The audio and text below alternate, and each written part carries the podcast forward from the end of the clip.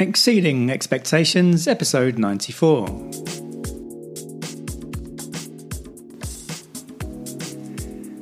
Welcome to the podcast where we give you ideas on how you can give better experiences to your customers and enjoy yourself in the process. Today's guest, Kezia Robinson, who is a which is a business coach turned life coach, and you'll find out more about what I mean by that during the episode. And she talks about how she's able to help people, help her clients, help them with their employee relationships, planning for the future, um, resisting innovation, change, and and a lot more. So that's um, coming up very soon.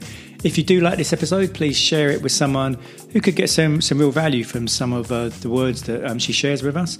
And why not leave a review and subscribe on iTunes or one of the other podcast platforms, Spotify or, or whatever. Hope you enjoy this week's show.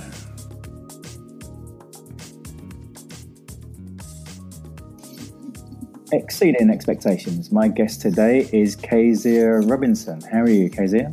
I'm doing well. How are you doing? I'm pretty good, and I'm just happy that I think I got your name right. You did indeed. You did indeed. and where, where is it you are, Kezia? Um, I'm in Arlington, Massachusetts, so I'm just about 10 miles outside of Boston. And how are things there with this whole sort of mad situation that we're facing? It's so interesting because, you know, we tend to adapt as we go. And so uh, I think if in two months ago you had just dropped me in here, I would say it's it's a ghost town. Uh, but now I've, I've been slowly acclimating to it. But we're doing all right. We have a fantastic medical system uh, here in, in the Boston area, and people are generally respectful of uh, of the of the rules and, and things like that. So it's under control. But we have had a friend of the family pass, and uh, that was very difficult. Was very I can difficult. imagine. Yeah, sorry to hear that. And how has it affected your business?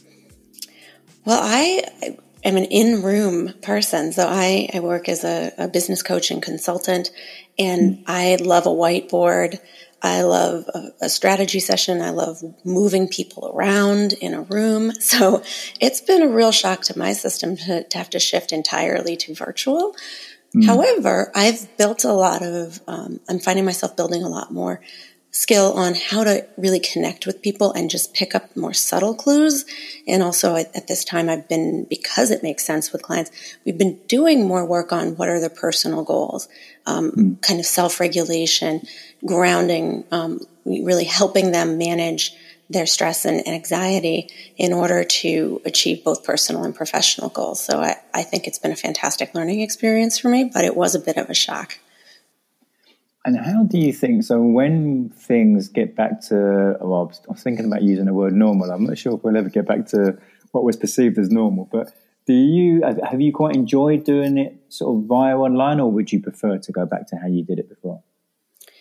I would say yes to. Um, so I'm what I've come to is that I'm going to have a few days a week where mm-hmm. I work from home and really focus on having client interaction and networking interaction in um, over Zoom or the phone.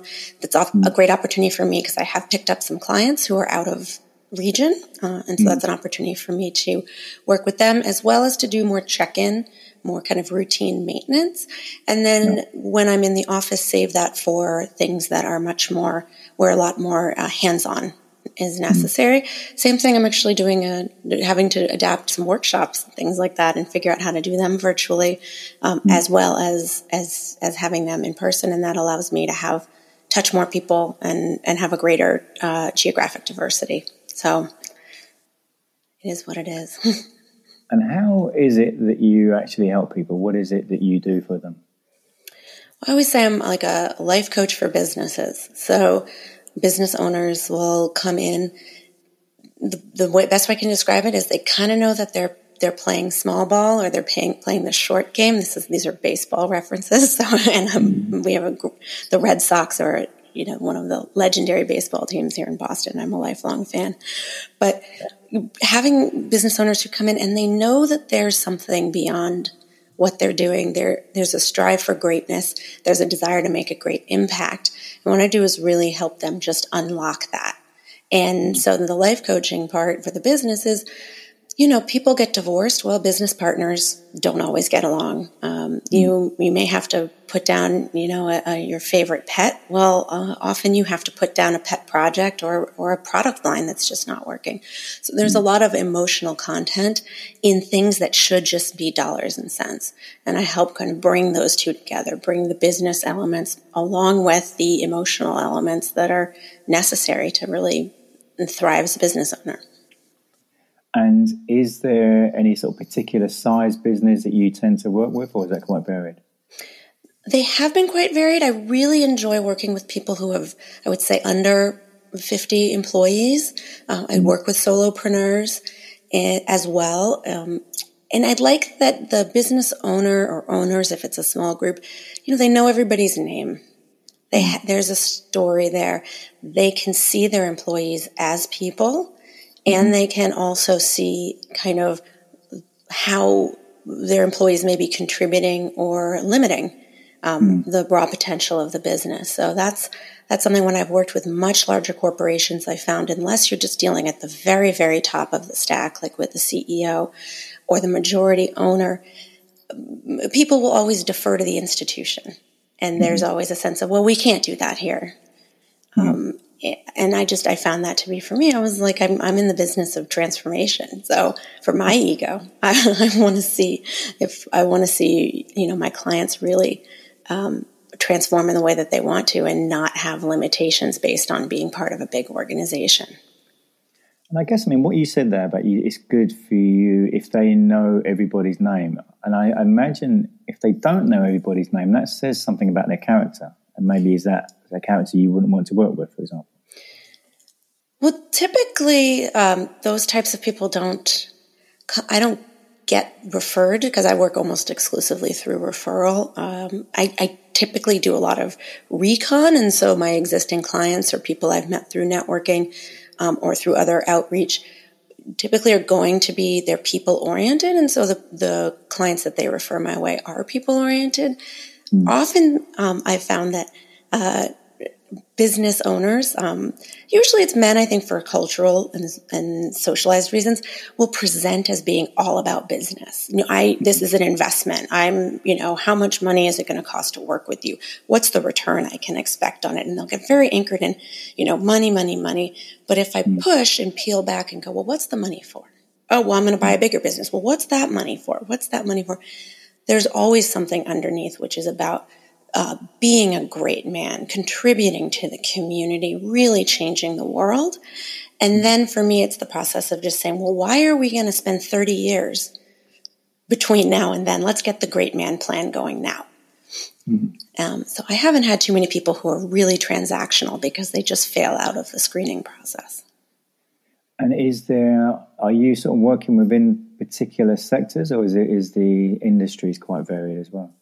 Industries are very, um, very diverse. I work with a lot of people who I would say are in trades or professional services of some sort because they typically were very good at a job, let's say a mm. carpenter, and all of a sudden they have a construct general contracting, you know, construction company with 15 employees. Mm. And they're victims of their own success. So they get to a scale point and they, they start to struggle to delegate, to struggle to set goals beyond the boundaries of you know what they're doing this year plus you know 15% they, they start to really feel that um, those that tension of wanting to wanting more and not having the skills to do it. Um, so uh, and that's kind of i find that really wonderful. And so that that actually could be a lawyer. Like i said it could be a contractor plumber. It's really just going to be someone who's grown into um, running a business kind of by accident and now they have to figure out how to do it well, that, that brings me on to something we were, we were discussing before we started recording about um, misunderstood issues, and you were saying about your industry is not that special. Do you want to tell us about that? sounds so mean. Every, you know, I, I always say to people, I'm like, you're a beautiful snowflake. You are also made of water.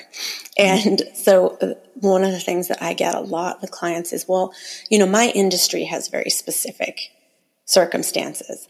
And I've covered, I come out of the investment business and I covered I, I probably met with a thousand companies in my entire mm-hmm. career um, and did in-depth research on several hundred of them. So I can mm-hmm. I can tell you your industry is not that special. One mm-hmm. of the big things with clients is they often say, "Well, you know, um, we have to put up, employees are flaky. You know, people in like restaurants and creative fields will say employees are flaky. A certain percentage of your employees are going to be flaky. And I'll say, well, what's your market share?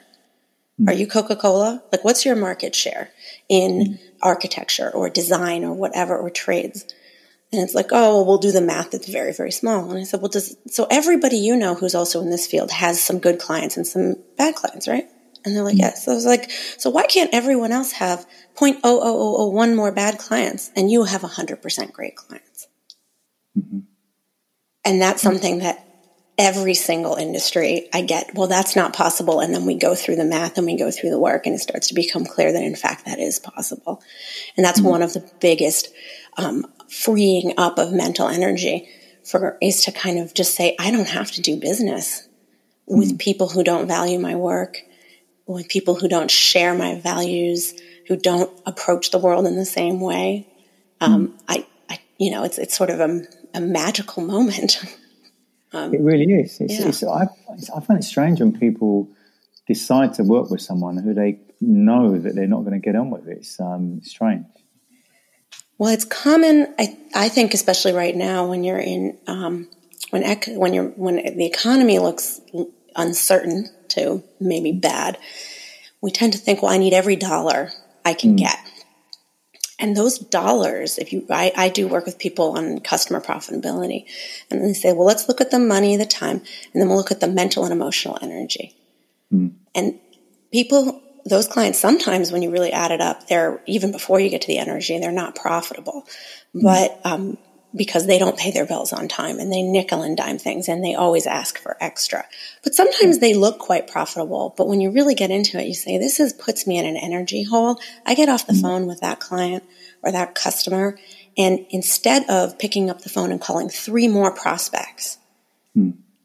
uh, I have to go get a cup of coffee and complain at the water cooler or maybe get a drink, you know, depending on how bad it is. And when you start to really do that math, it's like there's no, this is a negative return.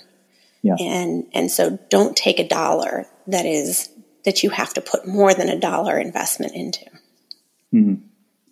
Yeah. It's so, yeah, that's so important, I think. And it's, um, it's just, and I, in, in what I do, I try and help people understand that very same thing. I keep telling people, look, that's not your client. They're clearly not your client by the way they've treated you, the way they've, you know, so many reasons. So, yeah.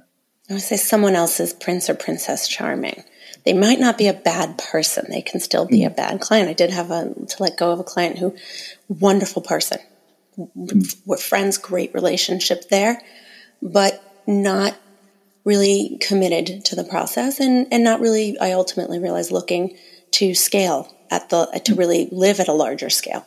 And I would say if you just want your business to be 10 or 15% better, forget the money that you spend on coaching. It's the emotional investment, the kind of hmm. mental work you have to do to really live at a different scale and, and, and change the way you're doing business so you can achieve those goals. If you only want to be 10, 15% better, it's not going to be worth the effort. Mm in um, you know on the, the theme of exceeding expectations, you were telling me about when you were you were mistaken for a life coach. I'm intrigued by this story. um, I was out. Uh, one of my clients uh, was celebrating their um, five year anniversary in business, and I had not worked with them the whole time. I can't take credit for that, but uh, it is um, you know I think in the states they say about eighty percent of all businesses fail. Small businesses mm-hmm. fail before they get to the five year mark, so it's a really big deal, mm-hmm. and I was invited to the party, very honored for that. And then she was introducing me to some other um, other contacts there, and she said, "Oh, she's like my life coach." and I said, and I had this moment where I was like, "Well, that's the the highest compliment. I mean, I made a difference to your life." Not just your business. And I used to sort of, when people would say I was life coach, I go, oh, no, I have life coaches. What is, and as I've gotten to know more life coaches and as I've grown in my understanding of what it is, I, I now take that that's a high compliment because it really means that I made a difference that is lasting for the mm-hmm. client. So I, I love being now I'm I, I encourage people to call me a life coach. And what would you say? Is it just simply a mindset issue in in the coach as to the difference between a, a business coach and a life coach, or is it more than that? I would say it's a a focus so not necessarily mindset. There are plenty of business coaches who will be um, more kind of frou frou meditation, all of the things we think of very like woo woo kind of, you know, kumbaya elements and life coaches who are quite structured and systematic. And here's my five, five steps to, to personal success or to happiness. I think a lot of it's just the focus. So when I come in with a new clients, I'll say, let's, we're going to look at a personal goal and we're going to look at a professional goal. Um, and, you know, for business owners, the professional goal will be uh, about the business. Often it also, the personal goal might be some, I have one buying a house. And so part of it was like, let's talk about what the house looks like, get invested, emotionally invest in the house so you can get up with a, a revenue target that is going to make it possible for you to have that house that dream house and bring that revenue target back to the business because she was at a place where she was generally okay everything was seemed okay and it was like well but this this goal of having this personal goal is is above and beyond what you're going to be able to achieve with the business right now. So sometimes I will work with someone in that way, but um, gener- you know, if, if you have nothing but life goals, like you don't have a business, you're not looking to start a business, you're not looking to uh, to grow the business that you have, then I'm likely to refer you to um, to another coach because that's just going to be a better fit. I'm always going to be kind of itching to to help you start a business. and and as a as a coach, how do you how are you able to surpass what your clients expect? What what sort of things do you do? Well, one thing is that I don't. I mean, I I sort of I used to you know don't I don't set expectations low um, mm. because I'm very clear with them, and I think this is something that all co- that separates sort of coaching from consulting, and I and I do mm-hmm. both and blend them together. But is that this is their process that they I'm here to help, but mm-hmm. it's it's their problems to solve, it's their goals to achieve, it's their business to run, their life to live. And mm-hmm. what I do is really just show them. I reflect back and say, "This is the the potential I see. Right? I mm-hmm. believe in you, and here's the level to which." I know you can get. And so it's almost as if I, my, what I'm doing here is setting them in a place where they exceed their own expectations. Hmm. And, and it'll be weird because sometimes I don't know what it is. And, and, often people will say something like, wow, it will, it'll come in a weird moment. We'll be doing something that I consider, consider to be quite pedestrian. Um, but it's really a big deal. Um, I had a client where, you know, we are talking about networking and outreach um, in this time and, and how to handle that. And it was like, I was like, well, how many people could you reach out to, new prospects and things like that?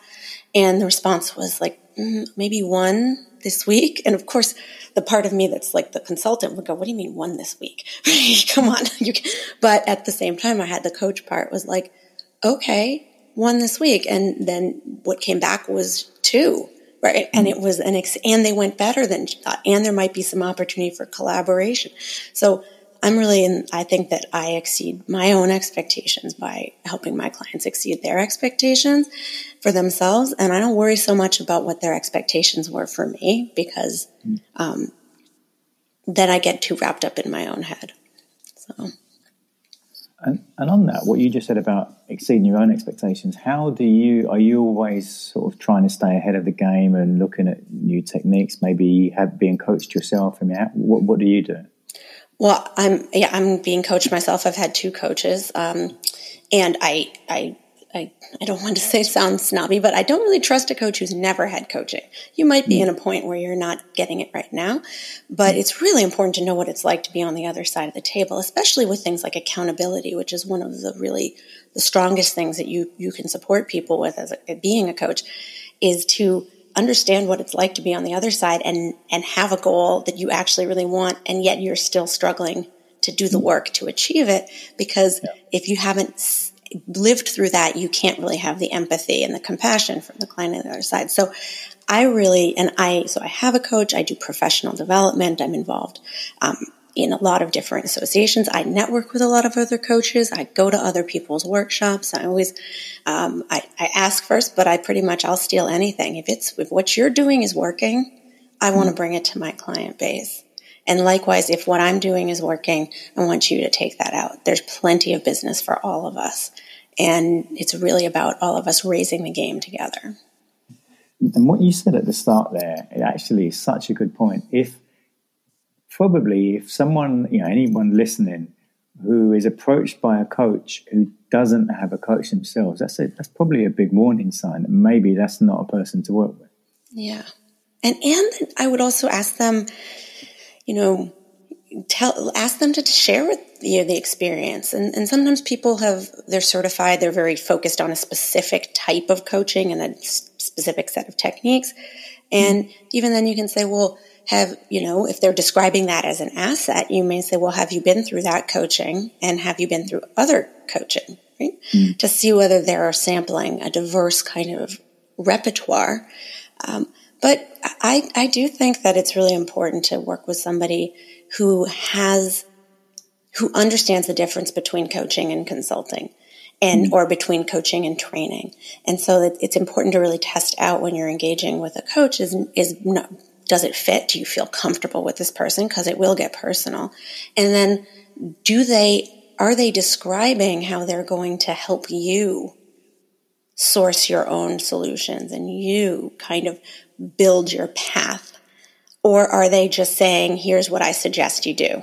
Um, mm. And a, a, great example I have of that is, is one of the reasons, the biggest reasons that um, startups fail and in general the businesses fail is a lack of product market fit. So you made a product, that market doesn't want, right? So that's mm. that's typically why people fail. Mm. And I've had when a client comes in, it's like, well, I don't know which one matters more to you. Like, mm. do you care more about serving this market, or do you care more about this product? Mm. And if I am an advisor, I may, and you're not hitting your goals, or a consultant, you can hire a consultant. They'll come in and say, well, the market is more attractive. You should change the product or vice versa. And an advisor will say, in my experience, this, the truth is it really just matters which one's more important to you.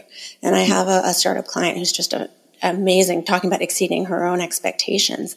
She just, you know, constantly levels up. I mean, I remember at one point she, she was like, well, I, I got a, a chemical engineer. And I was like, oh, where did that go? Oh, I just, I found somebody in the Ukraine and I did the background research, da, da, da, da, And then we're doing this. Oh, I'm ordering. I found a factory in China. How did, oh, I start calling factories in China. You know, someone who, when she first came in was like, I don't know anything about business.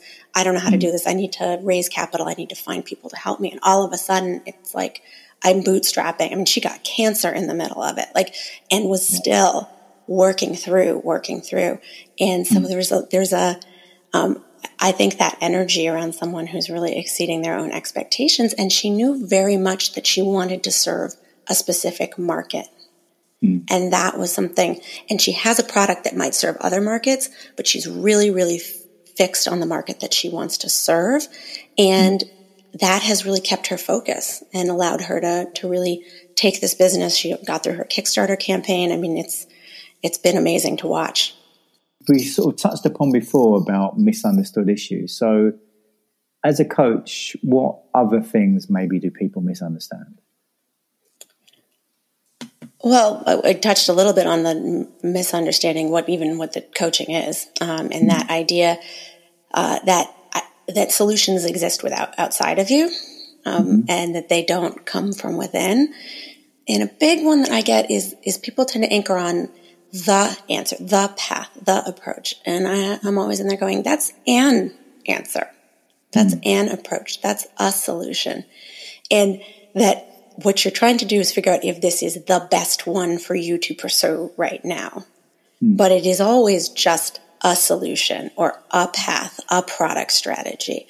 And mm. that is something that can be really hard because there's a tendency then to resist information that, that contradicts it. So your business, your strategy isn't working.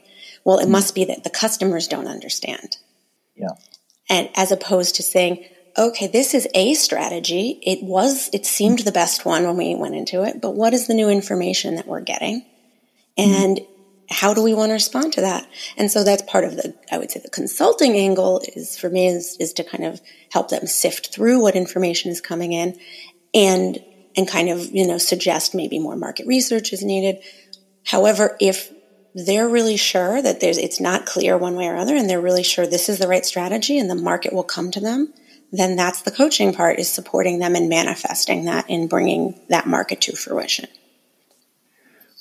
how do you with the, the clients that you've worked with over the you know over the number of years you've been doing this how um, i mean failure is is quite an important it's quite useful in, in many ways to mm-hmm. to sort of kind of push on and to learn from how do do you find a real big difference in the way people respond to failure?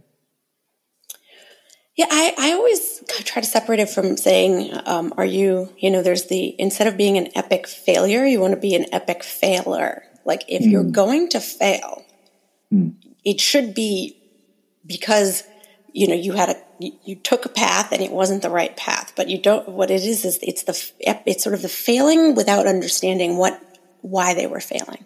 A mm-hmm. lot of times with the, when someone's failing, it's because they don't really want the goal.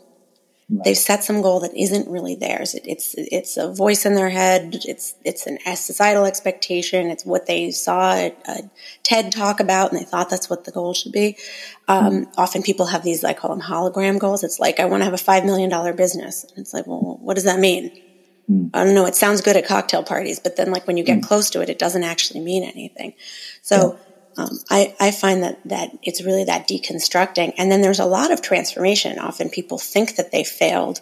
When um, I had a, a, woman that I worked with who had a lot of family pressure to go into medicine, and so she mm-hmm. had, um, but she had a, an interest in in finance, and so she had kind of gone and done some work in finance and had some success there, but then gotten a lot of family pressure. And so she'd ultimately like gone very far down the path of getting to medical school.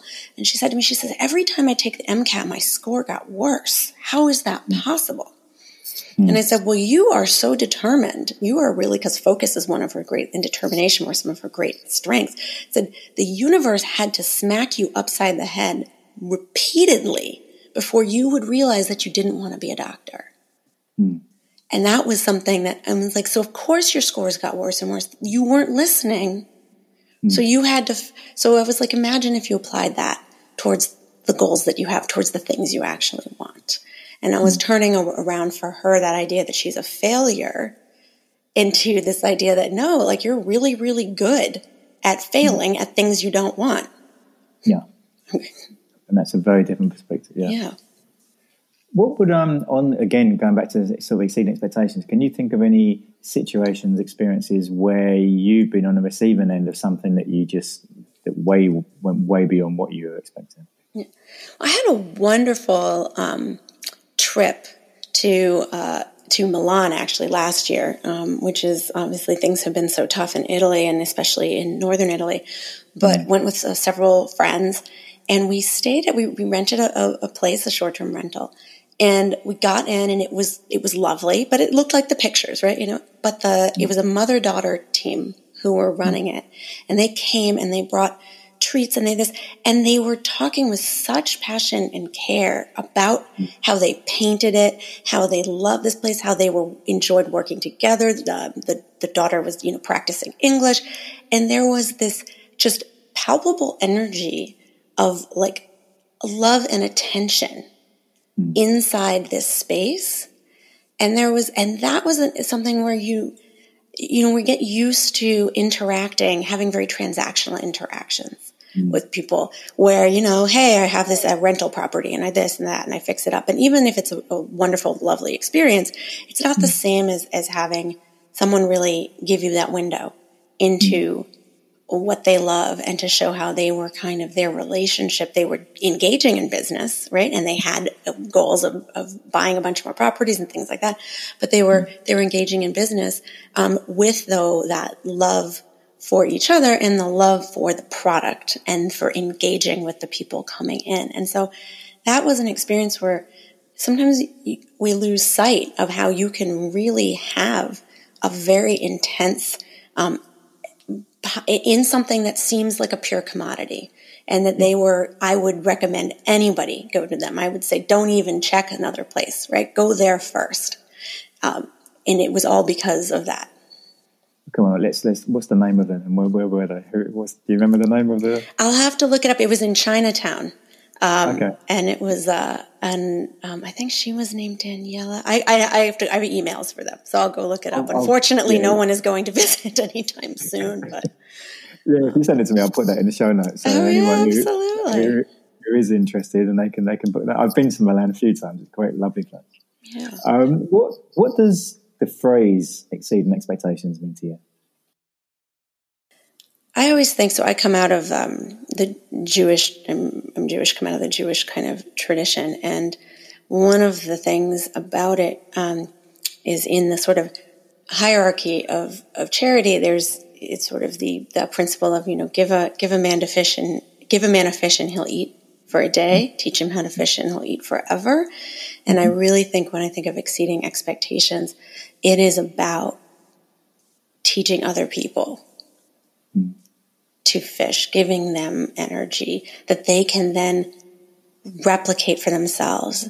And even with thinking about that time in Milan, having that experience of somebody just making your whole trip, mm. every moment of you being outside more, more positive. It rained, it did this, it didn't matter hmm. because we had started with so much positive energy.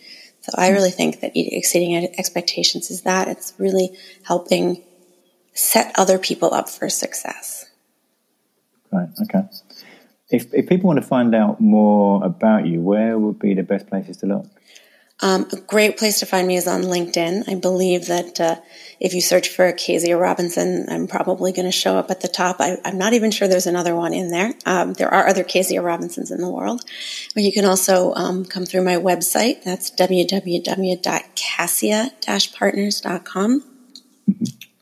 And I'm on Facebook, but it's always easiest to find me on LinkedIn or through okay. my website. And do you, is there a book you often recommend to people? I love um, The Big Leap by Gay Hendricks. Mm-hmm. And why is that?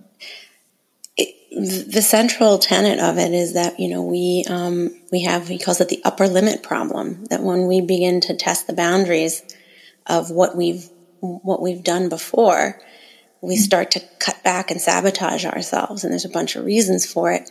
But I really think of, of that as is to the point of failing and failure is that when you start to notice something slipping is you go back and you go, what, what success was I having that triggered this? And how could I deal with that success in a different way? Instead of trying to mean revert, um, how could I just keep shifting that upper limit and moving higher and higher? And, and finally, do you have a? Is there a quote that you quite like? Yeah. Um, I think. Well, you've got a couple, haven't you? I do. I do. I can't pronounce anybody's names, but um, so I like this one. It's uh, discovery consists of seeing what everybody has seen and thinking what nobody has thought. Mm. That's from so Albert von Sens Yorgi, I think Hungarian, maybe. And the other one is the more original a discovery, the more obvious it seems afterwards.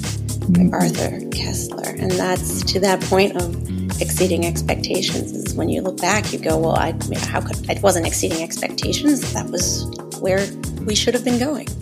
Mm. Well, I really appreciate you sharing um, yeah, some great stories of us and, and some great knowledge as well, some great wisdom with us as well. Thank you so much for having me. Next week, episode 95 is with David Hyner, and we'll be travelling to Birmingham in the middle of England. And David is very, he's a, he's a renowned speaker. He's spoken all around the world for, for many years now, and he's a fascinating speaker. He's really captivating, quite humorous, but really has some quite you know, profound stuff that he talks about. And we're really going to find out a lot more about goal setting and massive goals. And if you've ever heard the phrase smart goals, he's going to give a very different take on that. So that's next week's um, episode with David Hyner. Hope you've enjoyed this week's show. Please do share it with anyone who could get some real value from what was uh, shared with us. Uh, subscribe, leave a review, and I hope you have a great week.